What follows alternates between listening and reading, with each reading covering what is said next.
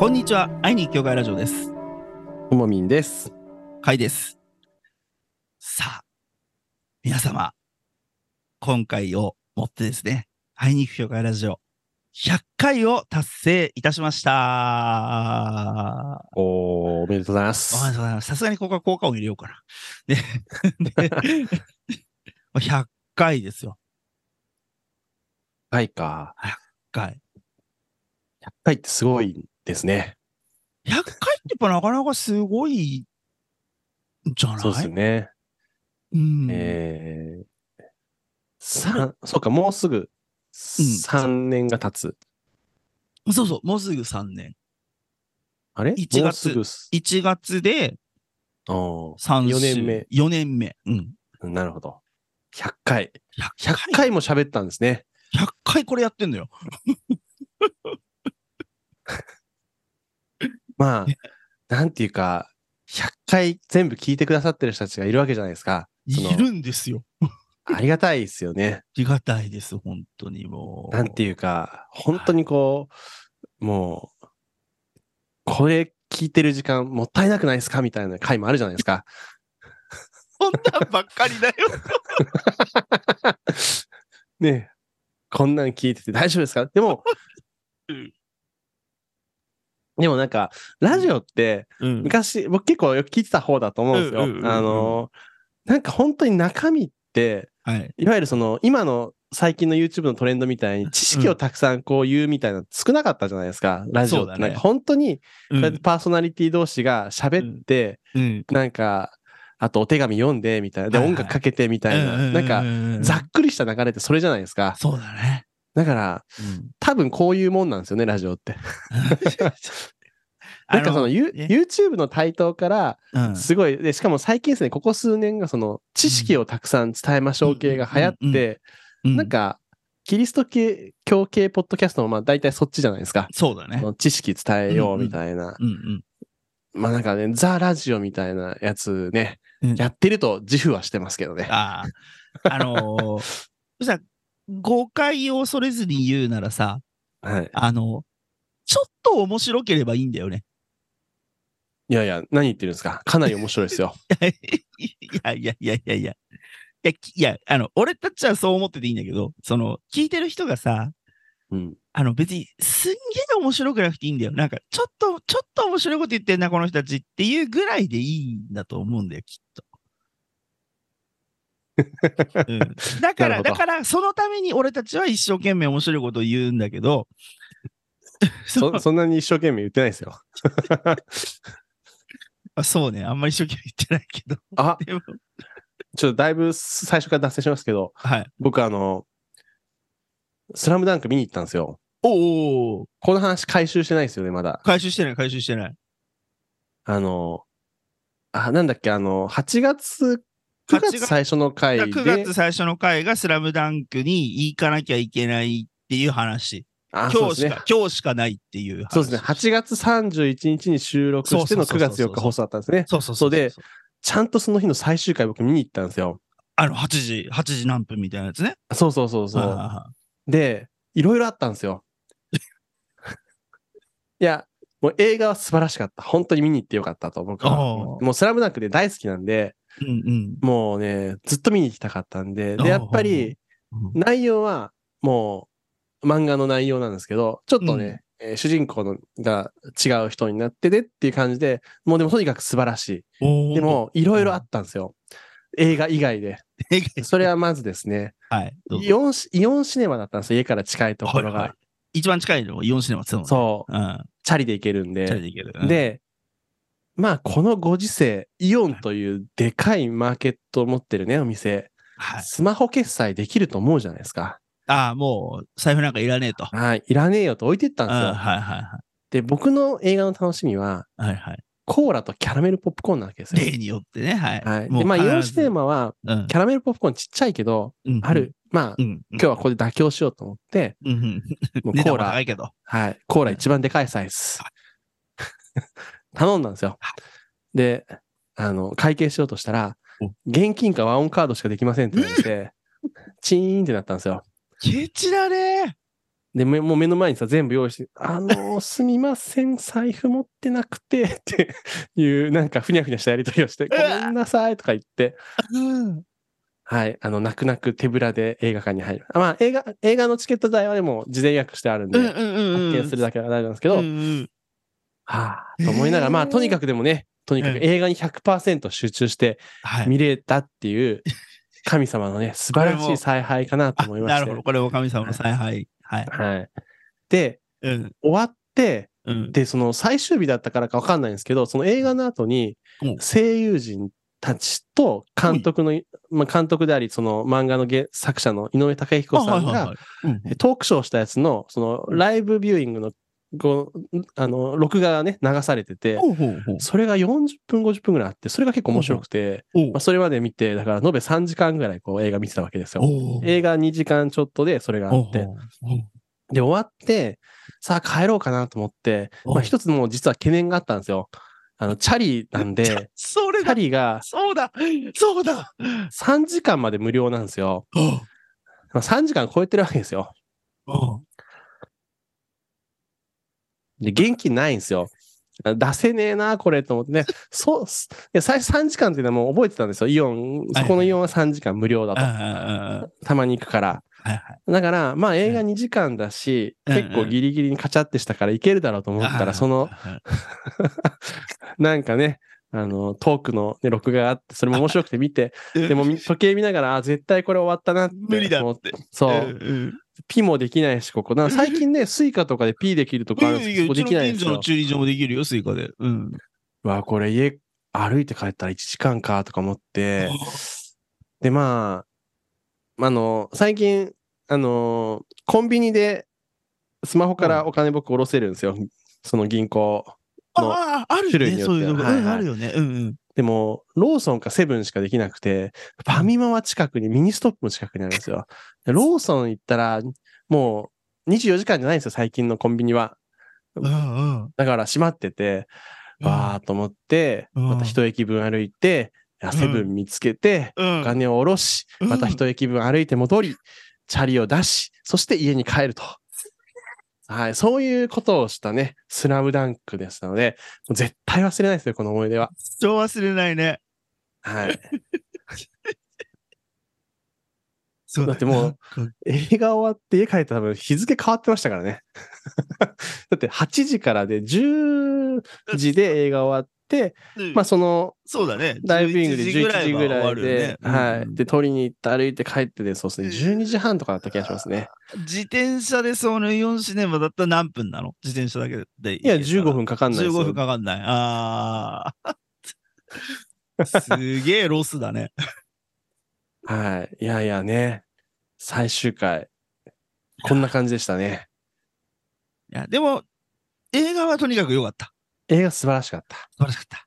もうね、そういうね、ネガティブなことがたくさんあっても映画は素晴らしかった。映画素晴らしかった。その日も総じて素晴らしかったです。あそれぐらい映画が良かったですね。あ、そうなんだ。だから、私の知り合いの人とかもこう SNS 上げてて、はいはい。最後の回見に来ました。9回目ですとか言ってましたね。おー9回ですよ、同じ映画。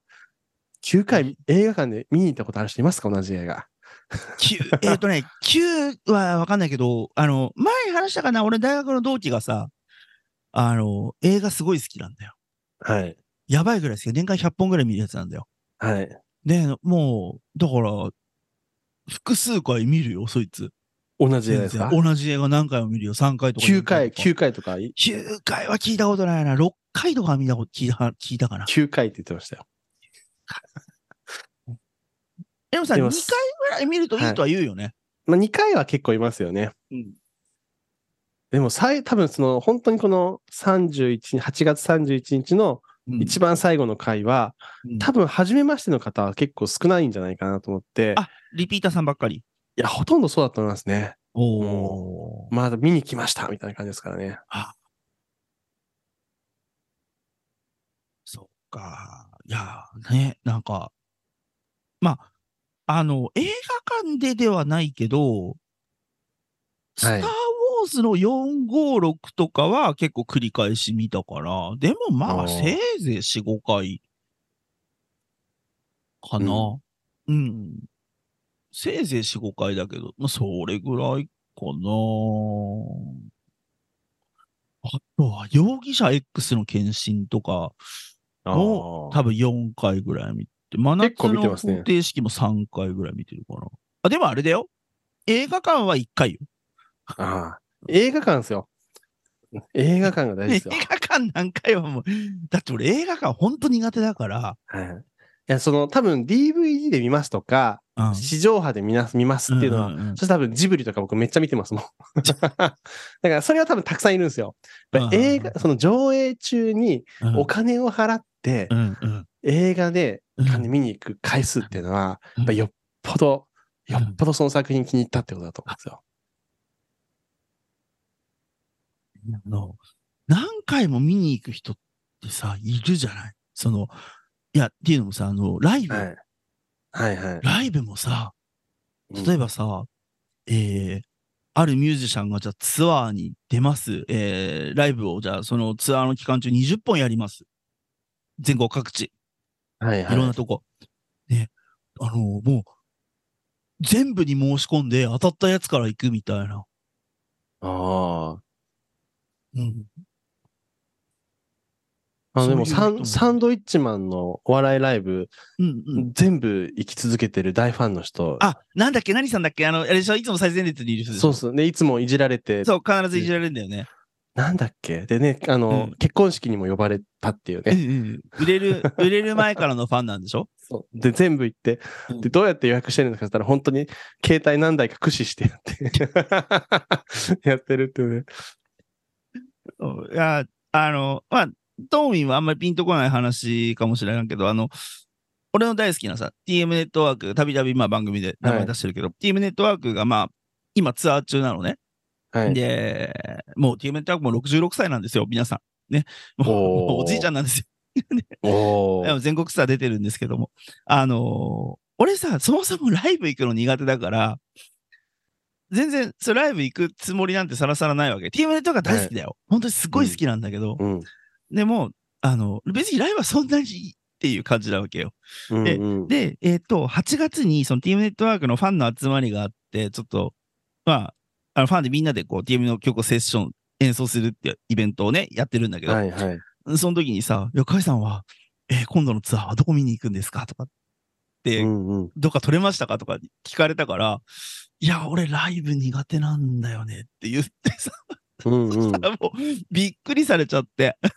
あ、そうなんですね。うんなんかでもファンって、うんこう、家で見る派とライブ行く派に分かれるって僕思ってるんで、ああ。だから結構その、僕の時代の小学、中学生ぐらいだと、やっぱりモームス全盛期みたいな時代で、、やっぱりもう完全、まあ、友達とかだと若すぎるからあれなんですけど、やっぱり大人になっても未だにモームスファンって結構いるじゃないですか。で、完全二つに分かれるらしいんですよ。もう家で、ただ CD 買って、テレビ見て、DVD 見て、とう、ん本当にこう、ライブ行きますってう。んいう。だから、まあ僕そういうもんだと思ってましたけどね。あ、本当？なんかもうね、ライブ行って当然みたいな、なんか、ところに。それってやっぱりその行く人たちと一緒にいるからじゃないですか？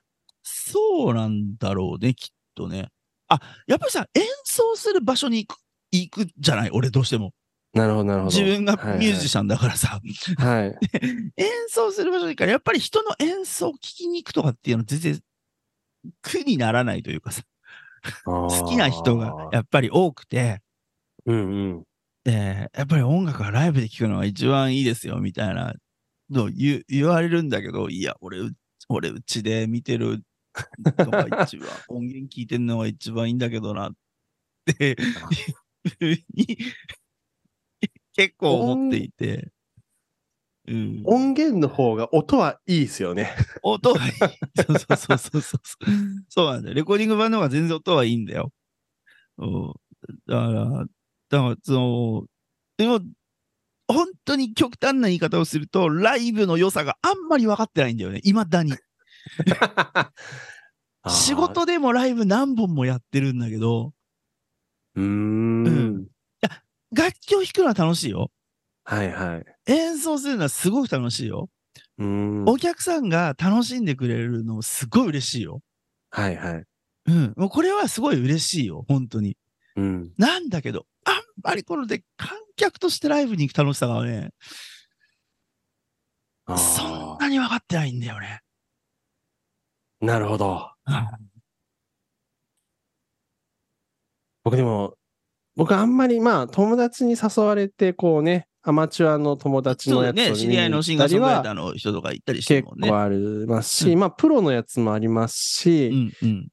かなりでかい箱のやつのもいろいろうんプロの行ったことありますけど、うんめちゃくちゃでかいやっぱプロのは、うんその歌のうまさや楽曲の良さプラス、うん。なんていうか、その全てがすごいじゃないですか。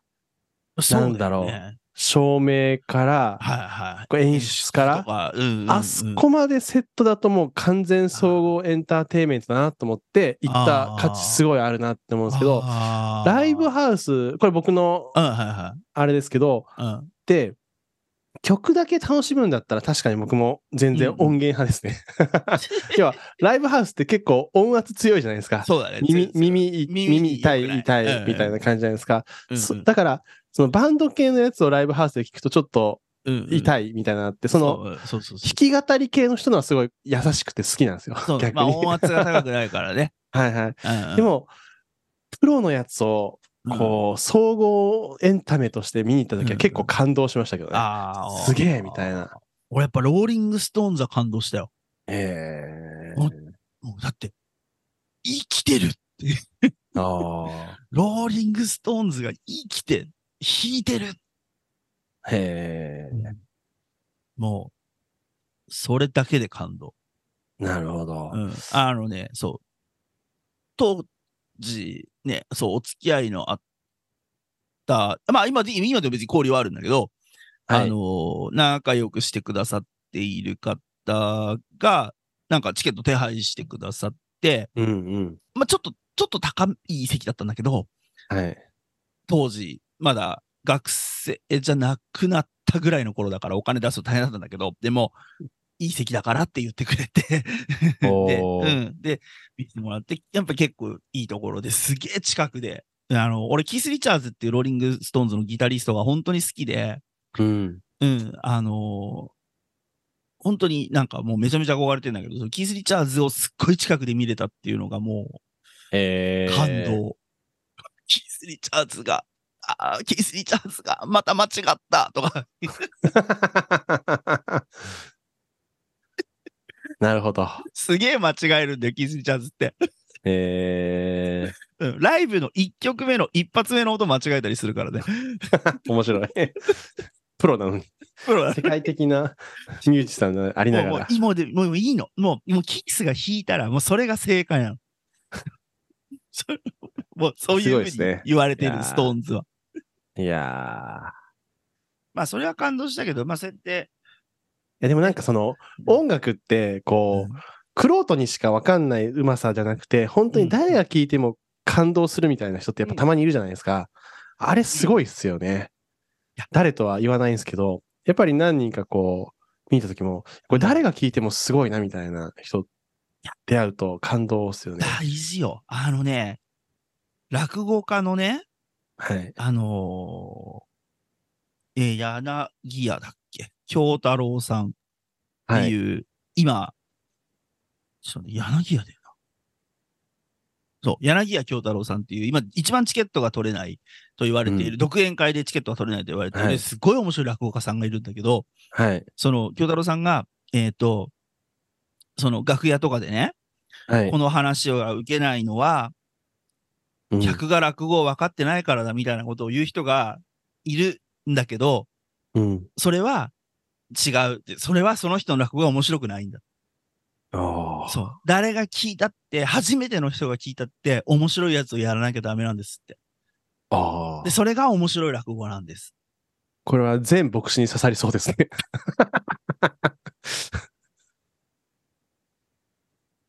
うん。知識のあるなしとか、客にそういうことを求めるのは違う、筋違いだ。いや、これ、うんあの、今、落語の漫画が少年ジャンプであるんですよ。あかね話っていう。うんうん。で、この主人公の女の子の、うんえーお父さんが、こう、落語の真打ちになる昇進試験で、うんうん。えー客をすごい沸かせるんですけど、クビになるんですよ。破門になるんですね。で、その娘さんが、まあ主人公で、その後、うんこう、落語の道を走っていって、うんうんその首にした師匠と相対する時があって、なんで、こう、その、私のお父さんを破門にしたんですか？聞かせてください！ってうん。言ったんですよ。うん。で、その時にうん、ちょっと正式な内容、あの、言葉忘れちゃったんですけど、うん。うん。客に応援されることが先立つ芸は真の芸ではないって言われた、言ったんですよ。だから、芸があって客に応援されるのが真の芸であると。応援されることが先立ってはいけないと。でこれすごい、あなるほどなって思ったんですよ。だから、ね、頑張ってますねで初めて力を発揮する人じゃなくて、うんもう客を喜ばせると。もう圧倒的な実力で喜ばせるのが真打ちというものだっていうね。こういうことを言って、あなるほどなと。だかうんうんらそそれがなければ、芸は衰退していくっていうことをね、言ってあ。だから、もう、クオリティというかね、あれ大事なんだなって思いましたね大。事だよね。なあ、もう全牧師はこれすべてブーメランですよ。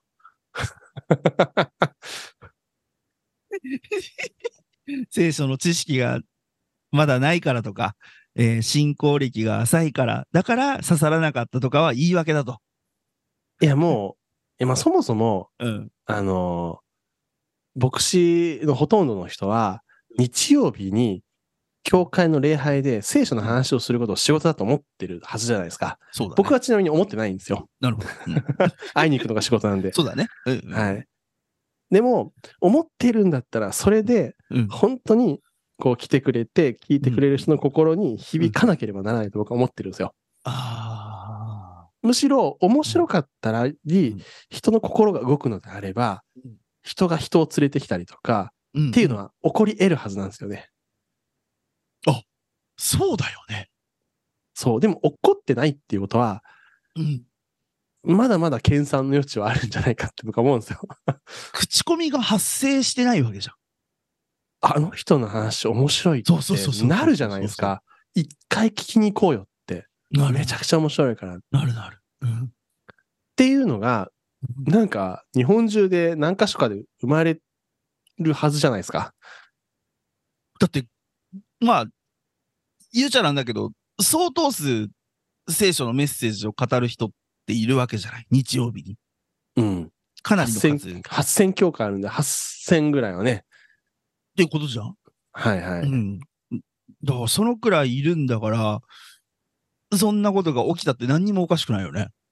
と僕はね、ずっとこれ思ってるんですよ。でも実際に俺も確かに、あのはい牧師の話すげえ面白いから聞いた方がいいよっていうのは、クリスチャン同士でしか聞いたことがない。ああ。僕でも、うんまあこの個人名ね、うん出すとね、すごい好きかと思うんですけど、別に普通なんで、普通なんですっていうね、先にあのうん前置きしておきますけど、ままあアーサー・ホーランドね、えーあ一般でも有名じゃないですか。まあ、まあ有名な。はいはいはい。僕別に自分から会いに行きたい、聞きに行きたいことないんですよ。でも、ノンクリスチャンの人に誘われて行ったんですよ。クリスチャンじゃない人に。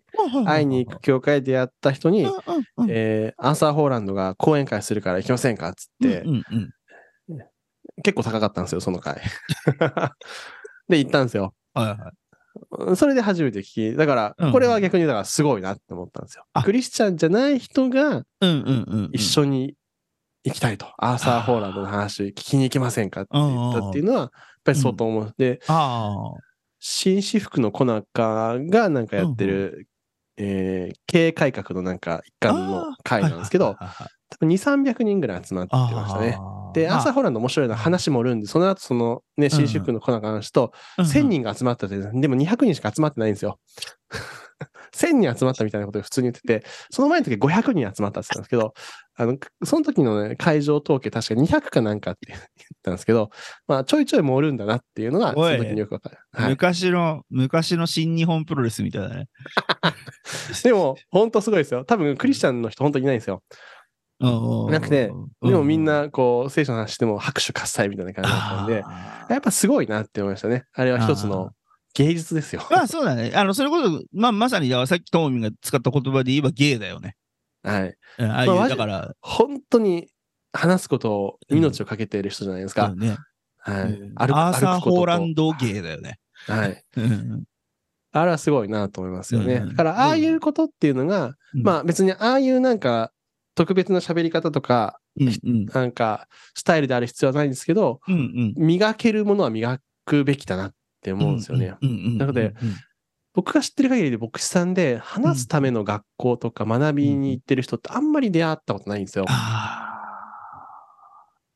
セミナーとかってなんか本当に死ぬほどあるじゃないですか、世の中あ、に。あるある。うん。あの、セミナーでお金を稼ぐ方法みたいなとか、ねどうしたら人。そうそう、どうしたら人の心を動かせるかとか、うんうんそういう話し方講座みたいなのとかって死ぬほどあるんですよ。うんうんで、本も死ぬほど出てるんですようん。めちゃめちゃ出てるよね。うんはい。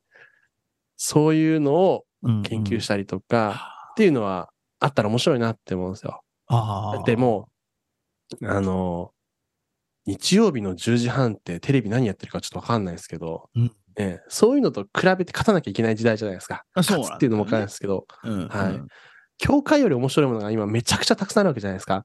いや、そうだ、そうだ。それで、うん。ねわざわざ教会を選んで来てくれるってなった時に、うんうんうん。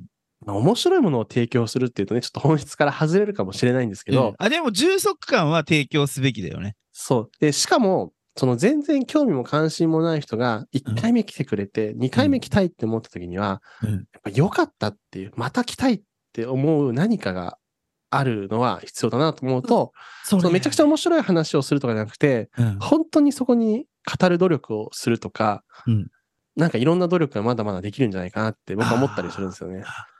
これ、それこそどっかの落語家さんがやっぱり言ってたことなんだけど、はい。一回は呼ばれるんだって。で、二回目呼ばれるのが本物だ。ああうん。なんか耳が痛い話ばっかりですね、自分で喋っててね。はい。いや、俺もそうなんだけど。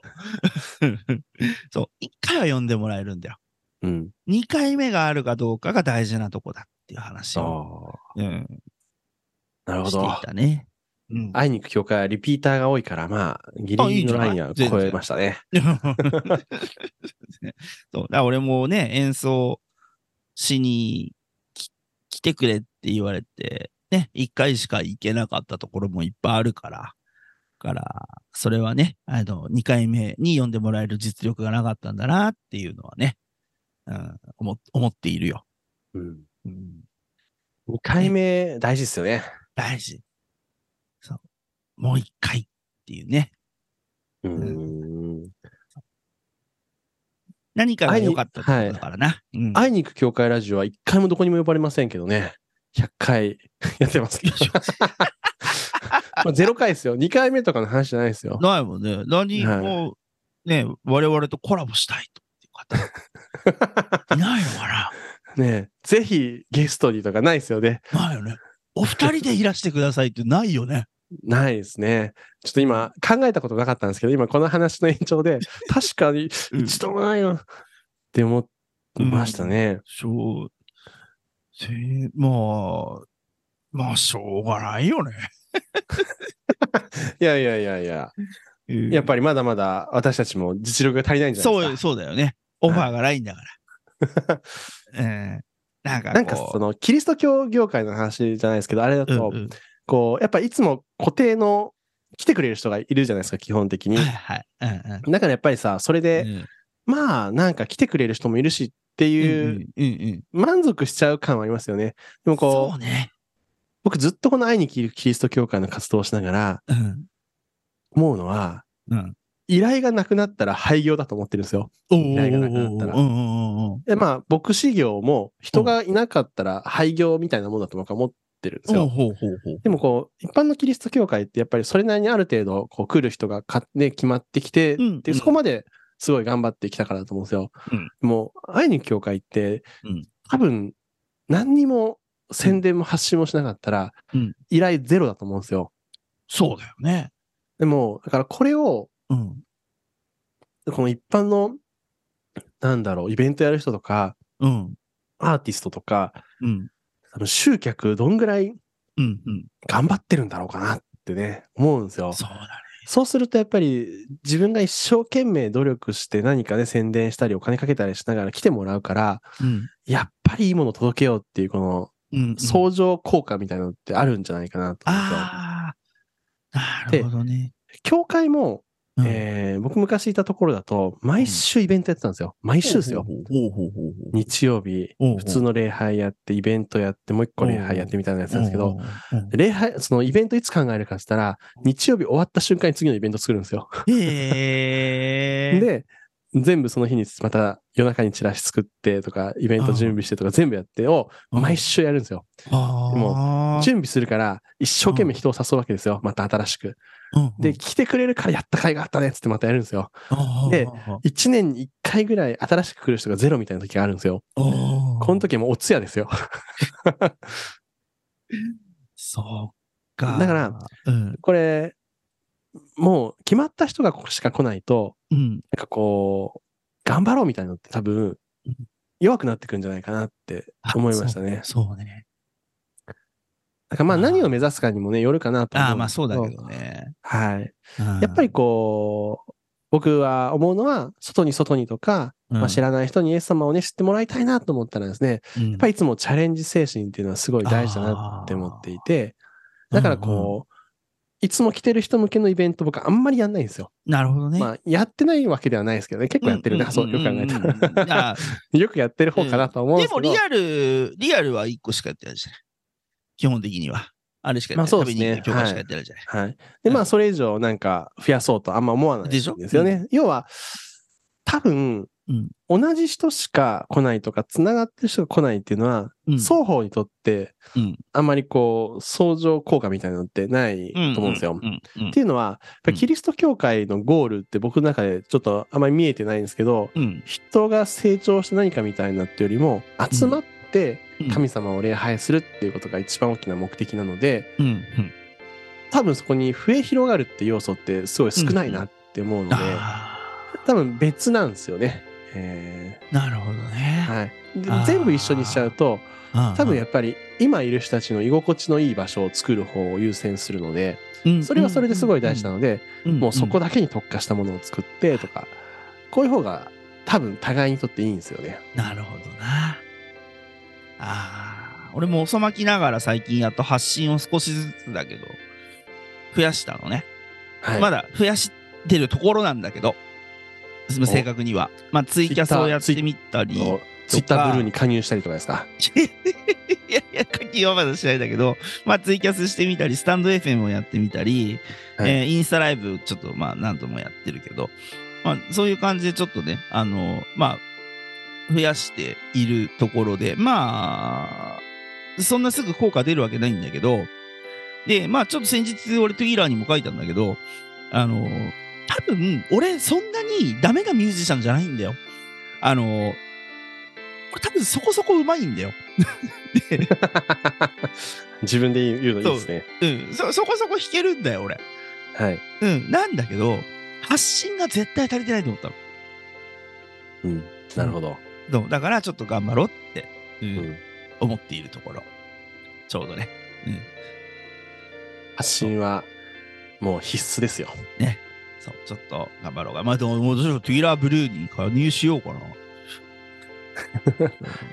いや、うん結構う、んあれは、ちゃんと使うとコスパはいいんじゃないかと思ってますけどね。インスタと悩んでんだよね。インスタも課金プログラム参加しませんかっていうのは案内は来てるんだけど、はい。うん。そう。ね、ちょっとね、悩んでいるところなんですが、えっ、と、じゃあ、この話は次回に、また、持ち越したいと思います。お時間でございます。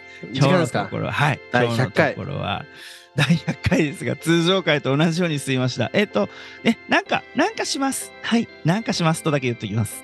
はい。そそんなわけで、今日はここまで会いに行く教会ラジオでした。お相手は、ともみんと、カイでした。ありがとうございました。さようなら。ありがとうございました。